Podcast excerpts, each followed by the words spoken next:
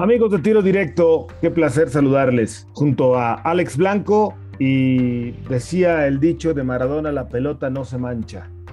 La pelota se manchó. La, pelota se manchó en la corregidora de Querétaro en un triste, lamentable, bochornoso y vergonzoso, por supuesto, hecho en el partido entre los Gallos Blancos del Querétaro y los rojinegros del Atlas. Muchas reflexiones, por supuesto, muchas preguntas sin contestar. Número uno, ¿es verdad que no hay muertos? ¿Es verdad que no ha perdido la vida nadie? Las imágenes contundentes de los cuerpos inertes, e incluso cómo se llevan algunos de los que dicen son heridos del estadio de la corregidora, parecen ser contundentes. Sin embargo, siguen diciendo que no ha perdido la vida nadie, que hay gente en el hospital, que ha habido gente muy grave, que se han ido recuperando y que dicen afortunadamente no ha fallecido nadie. Pregunta, otra más. ¿Qué pasó con el operativo de seguridad? ¿Qué pasó con los 150 municipales y los 150 estatales que dice la directiva del Querétaro, más los 300 de seguridad privada tenían contratadas para este partido? ¿Dónde estaban? Quién tenía la llave para abrir las puertas y que se encontraran en la tribuna. Entre aficionados de los gallos o entre aficionados de los dos equipos, como usted quiera, ¿quién abrió las puertas? ¿Por qué no hay un solo arrestado? ¿Dónde están los comandantes, los capitanes, los líderes de la policía que tenían que dirigir los operativos? ¿Dónde están? ¿Por qué hay videos en el estadio viendo a un policía hablando por teléfono mientras los aficionados corren por detrás. Porque hay videos en la cancha de un granadero que ve que se están peleando y no hace nada. ¿Por qué los de seguridad privada no se paraban? ¿Por qué se acusa a policías y a gente de seguridad de también ser agresores de los aficionados? ¿Quién va a contestar estas respuestas? ¿Quién le va a pagar el daño no solamente los aficionados, físicamente y con los gastos de hospital. ¿Quién le va a pagar el daño que le han hecho al fútbol mexicano con este episodio? Esta mancha que hoy se ve en todo el mundo, esta mancha que hoy todo el mundo quiere saber y de la cual todo el mundo está hablando. Y no es precisamente de algo agradable, sino de algo triste, lamentable, doloroso. ¿Cuáles serán las sanciones? Por conocerlas. De entrada ya no habrá ultras o barras bravas, visitantes en los estadios de fútbol, parece una buena medida. Pero ¿qué tal si mejor que ya no haya barras? Punto. Mejor que no haya grupos organizados de apoyo. Mejor que cada quien vaya y si cantan entre todos, qué bonito, y si no canta nadie, pues ni modo. Que aprendamos a cantar todos como un estadio, como en Sudamérica, como en Europa, y no necesariamente empujados por una porra o por una barra. ¿Qué va a pasar a partir de ahora? ¿Habrá una verdadera credencialización? ¿De verdad? ¿Se va a erradicar por completo las barras? No solamente de visitantes, sino también de local, como ya le decía. ¿Le van a dejar de dar boletos a esos grupos de animación? ¿Van a dejar de solaparlos y en algunos casos hasta pagarles los viajes? Estas son algunas de las preguntas que por supuesto tenemos hoy en tiro directo. ¿Cómo estás, Alex Blanco? Hola, Gus, ¿cómo andas? Un, un abrazo, un saludo a, toda la gente que nos escucha aquí en Tiro, tiro Directo. Pues, eh, pues estamos todavía mal, mal, seguimos mal, Gus, porque es, es un lamentable episodio. Estamos tristes, eh, con impotencia, con impotencia de ver imágenes eh, de salvajes, de, personas, ni siquiera llamarles personas, de, de criminales, de cavernícolas, golpeando por placer, desvistiendo personas, quitándole la ropa a las personas. Son criminales, estos no son aficionados, ni, ni gente que le, que le guste el deporte, que ame el fútbol. Yo me he cansado de decirlo, yo siempre me he expresado en contra de las barras. Eh, le hacen daño a nuestro fútbol desde que llegaron. Eh, yo recuerdo de, pequeño, cuando iba con mi padre a los estadios, no había barras, había porras, eran porras familiares, era otro ambiente. Eh, a mí rara vez, eh, sí, habría algún, eh, ya sabes, los clásicos gritos, pero la experiencia que yo tuve de pequeño al ir a un estadio con mi padre fue maravillosa. Es un recuerdo que, que lo tengo ahí, nadie me lo va a quitar. Y así yo recuerdo el fútbol en un estadio. Últimamente, eh, a mí cuando me invitan a un, a un estadio, eh, por ese tema a mí, y, otros, ¿no? Pero por ese tema principal, a mí no me gusta asistir a, a Ciudad Universitaria. Tú sabes que yo soy de Pumas, yo le voy a los Pumas. Tengo un primo que es aficionado a los Pumas. Y, y bueno, a mí nunca me han gustado esas, esas barras. En Pumas hay varias. Eh, no, evidentemente en estos grupos no estoy diciendo que todos sean malos, pero creo que el generar este tipo de barras permite la infiltración de personas negativas, de, gente que va a dañar, de gente que le va a inculcar otra cosa a los jóvenes, porque estas imágenes de las que hablamos, que le dan la vuelta al mundo, que eh, se habla mal de México, se habla mal de fútbol, estas lamentables escenas, pues sí, vemos muchos jóvenes y eso es lo que a mí me parte el alma, me duele el corazón. Jóvenes golpeados, jóvenes que golpean eh, porque no tienen conocimiento, porque simplemente están formando parte de una barra de animación en donde eh, les dan bebidas alcohólicas, otras sustancias, donde se les permiten llevar armas blancas, hasta armas de fuego, se dice. Entonces esto, esto me parece inconcebible y, se tienen que tomar medidas eh, drásticas, pero medidas eh, realmente que, que, vayan a, a servir de ejemplo para que esto no vuelva a pasar porque se habla ya de la desafiliación. Ya, ya tú decías, eh, y hay muchas preguntas que responder.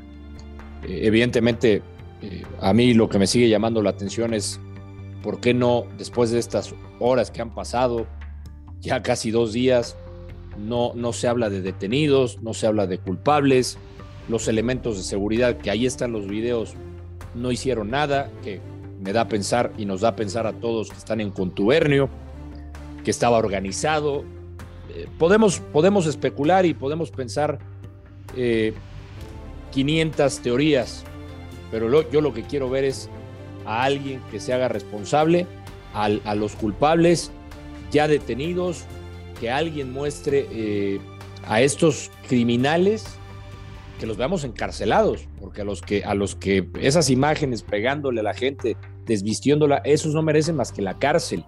Eso por un lado. Y luego ya nos vamos al tema de las sanciones y, qué es justo y qué no es justo, si es ejemplar, si sería la medida correcta la desafiliación de, de, del Club Querétaro, porque diría el dicho, por justos pagaría, pagarían los pecadores o, eh, eh, en fin, por, yo creo que ahí hay un, tema eh, que, está complicado porque si, como se dice, y mañana, eh, este martes, en, la Junta Extraordinaria, eh, lo que tengo entendido es que la mayoría de los dueños estaría aceptando eh, votar a favor de la desafiliación.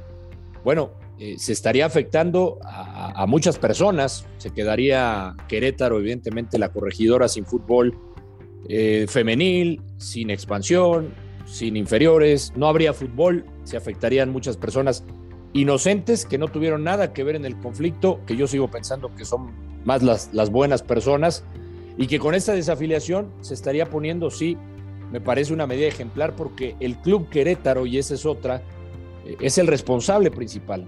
Los clubes son los responsables de salvaguardar eh, al, aficionado, de cuidar la integridad de los aficionados y no cumplieron. Evidentemente no cumplieron en varias de las, de las normas, se les fue de las manos. Eh, no era la primera vez, hay antecedentes de, estos, de estas barras entre, entre Atlas y Querétaro 2007, 2010, están ahí los antecedentes.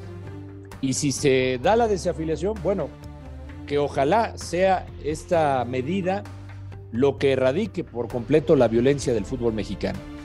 Yo, yo además de esta medida, yo estaría pensando que las barras se van a erradicar eh, de, de nuestro balompié, que ya no van a existir estos llamados grupos de animación que se va a tener un mejor control a los estadios, que va a haber cámaras de seguridad, que se van a hacer otro tipo de protocolos.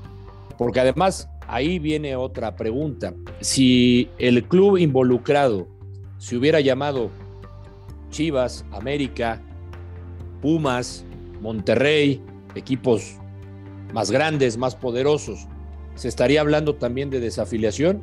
No lo creo, lo dudo, sinceramente.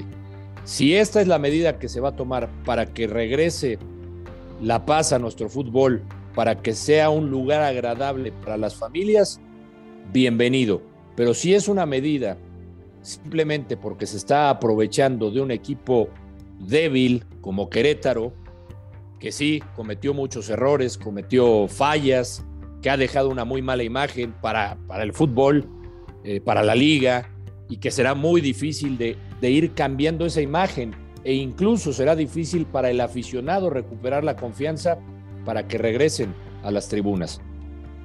Pero ahí está ese cuestionamiento que yo me hago.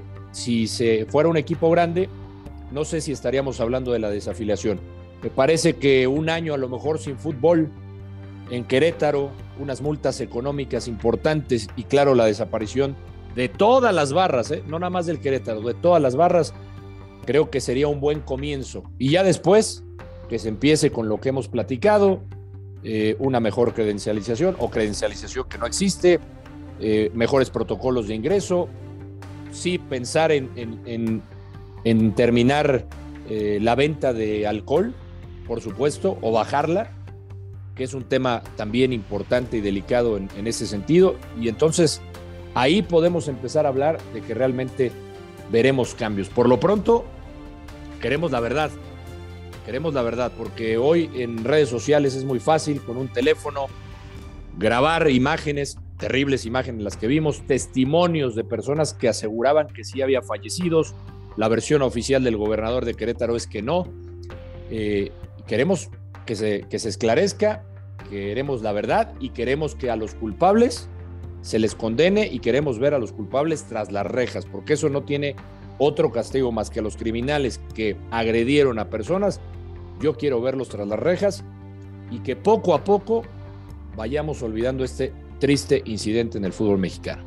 no, no va a ser sencillo, eh, es un duro golpe. A mí también, yo digo, si piensan, si piensan en desafiliar al Querétaro, pues estarían dejando la vara muy baja. Ok, si esa es la medida a la que todos los dueños están de acuerdo, adelante, adelante. Pero ¿Y qué va a pasar si en el América Chivas hay una trifulca? ¿También los van a desafiliar? O si en un partido del Atlas, o de Tigres, o de Monterrey, o de Santos, o de Pumas, o de quien quieras. ¿También los van a desafiliar? ¿O esto se está aprovechando para sacar del fútbol a un grupo que no es parte del club de la cuatitud, del club de Toby, que no es parte de los cuates? ¿Alguna rencilla personal de algún otro dueño está influyendo para que se tome la decisión de decirle hasta aquí a este otro equipo? Son preguntas que pues, todavía no tienen respuesta y que lo único que queremos, no, no estamos a favor de ningún grupo, ni de uno ni de otro, lo único que queremos es poder ir a un estadio en tranquilidad y con paz, que no haya ningún tipo de altercado de este tipo y que por supuesto se sepa la verdad más allá de la decisión que se tome y que se marque un parteaguas, un antes y un después y que se apliquen medidas de verdad, no medidas a media. Alejandro Blanco en tiro directo, yo soy Gustavo Mendoza. Ahora me escucha, ahora no.